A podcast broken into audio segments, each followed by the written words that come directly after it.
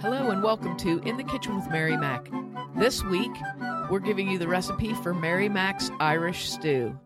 This is a really good stew, and I think you'll like it. There's a lot of steps in the prep, but that's just what we're going to do to build a really delicious broth for this stew. So, what I'm going to do is go through the ingredients pretty much in order of use, and then I'll give you all the little tips and tricks as we go along through this recipe to uh, build your delicious broth for the stew. So, here we go. You'll need olive oil, probably two to three tablespoons of olive oil, or a little bit more. Six small, regular old onions, cleaned and cut in half. So you want to cut them in half in the middle so that you have the two rounds, you know, with the layers looking all round in them. I figured I better state that perfectly because you want them to come out a certain way. So, three celery stalks cut into half inch thick slices, two cloves of garlic minced, three carrots cleaned and cut into uh, quarter inch or half inch slices, one pound of button mushrooms, those little white button mushrooms, cleaned, stems trimmed, and cut in half if they're very big. If they're really little, you can leave them whole. Two tablespoons of butter, one tablespoon of balsamic glaze, and you need one and a half pounds of beef, either cubed stew meat or you can get a one and a half pound, uh, nice lean one and a half pound roast and cube it up yourself. Three tablespoons of flour, one teaspoon of salt, a fourth teaspoon of pepper, a half teaspoon of thyme, one tablespoon of parsley, 32 ounces of beef stock, 16 ounces of North Country Brewing Firehouse Red Ale, one bay leaf, six potatoes peeled and cubed, and you can soak those in cold water while you're doing all the other steps.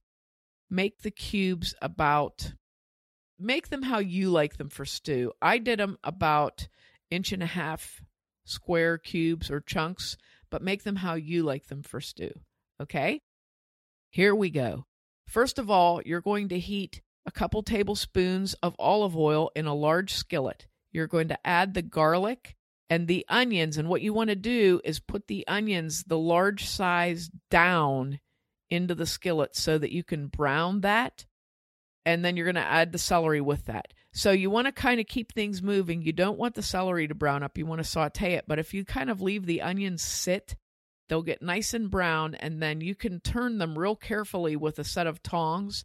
So that's what I did. I, I moved them around a little bit so they didn't get stuck to the pan but I left them the big side down and I would pick up one, you know, and check it. And once they get brown, just very carefully turn them over and brown the other edge of them. Okay.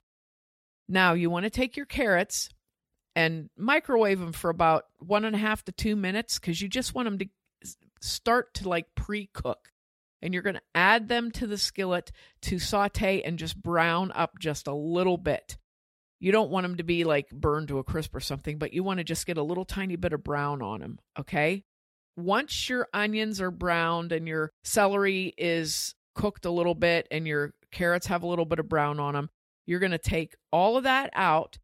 You're also going to need, I should have said this first. Here we go. You're going to need a big Dutch oven to cook this in or a big crock pot. And I apologize for not saying that first. You're going to have your Dutch oven there and once you have all these things browned, you're going to take them and slide them into your Dutch oven, like with a rubber scraper or something like that. Do not clean the pan out completely, but get all of the vegetables out of it. And you can also lift the onions out of there and set them in the Dutch oven so they don't break apart. So just get everything into that Dutch oven. If you can keep the onions whole, that's kind of a good trick, but who knows? It doesn't matter. They're just there to eat. Okay, now back to the skillet. Put your skillet back on the heat, and you're going to add the two tablespoons of butter to that and another tablespoon of olive oil and melt your butter and your olive oil together. And then you're going to add one tablespoon of your favorite balsamic glaze. If you have not cooked with balsamic glaze before, They sell it in the grocery store near where the vinegars are, and it's a kind of a syrupy balsamic vinegar that's been reduced. So there's a couple of good brands out there. Gia Russa makes a nice brand that's very flavorful. You don't want to get anything with an odd flavor to it. So don't get like a raspberry or a fruit flavor of any sort. Just get regular old balsamic glaze, okay?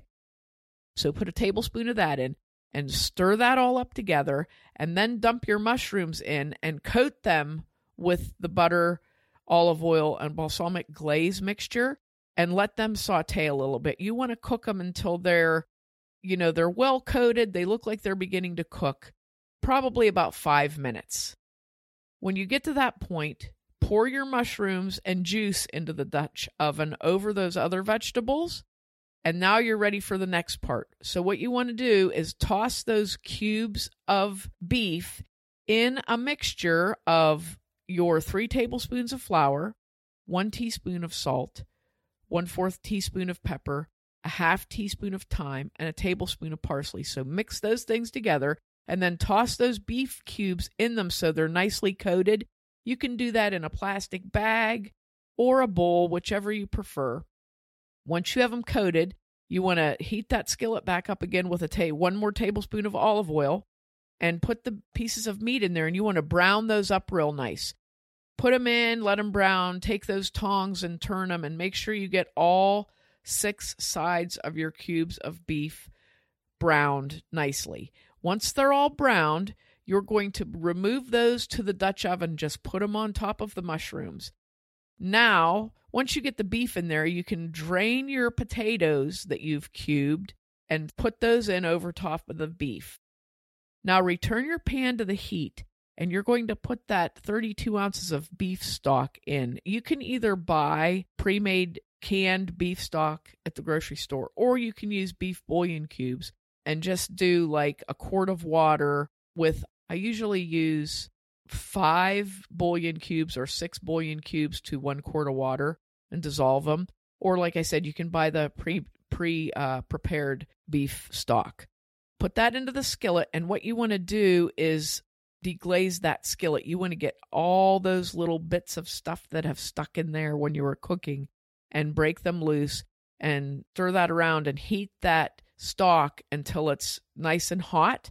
You want to bring it to a boil and then you're going to very carefully pour that stock over top of everything in that Dutch oven. Now, next, you're going to put a bay leaf right on top of it and very carefully pour 16 ounces of North Country Brewing Firehouse Red Ale in there. It'll foam up at first, but you'll be fine. So it comes in 12 ounce cans. So you're going to pour one and a half cans in and then drink the other half of that second can. Put it in and just stir it very carefully to blend. You want to try to not break those onions up, but you want to get everything stirred up and then put the lid on your Dutch oven and place it in a 325 degree oven for three to four hours or in a large crock pot if you're doing it in a crock pot for three to four hours. You'll need like a six quart crock pot, one of those big oval ones would work fine. And um, you want it to cook for three to four hours on high and make sure your potatoes are tender. You know, check it. But after, I think um, the last time I made it, I put it in the oven and I was checking it to make sure that the stew was like simmering in there. And it probably simmered for, you know, by the time it came, everything came up, the temperature and everything, it probably simmered for about three hours. And this stew is fantastic. The flavor of the stock is so good. It's not like a super thick stock like some stews are, where it's almost like a gravy, but it's thick it has a, a, a density to it, but it has the best. It just has the best flavor.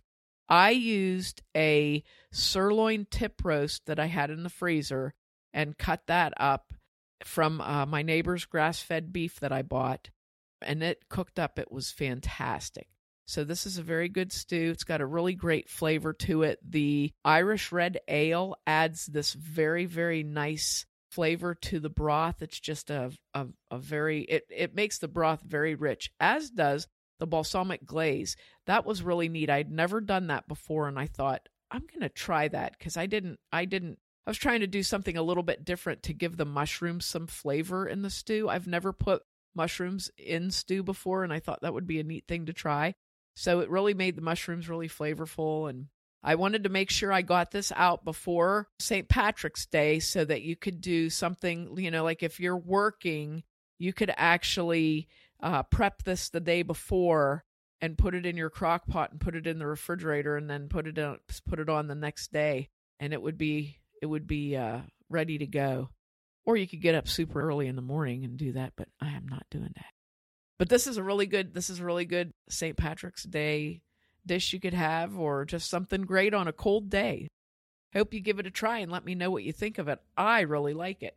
And make sure to check us out online on Facebook and Instagram at Mary Mac Bakehouse, on Twitter at Mary Mac Podcast, and on our website, marymacpodcast.com. thanks a lot for listening if you did and if you didn't too bad for you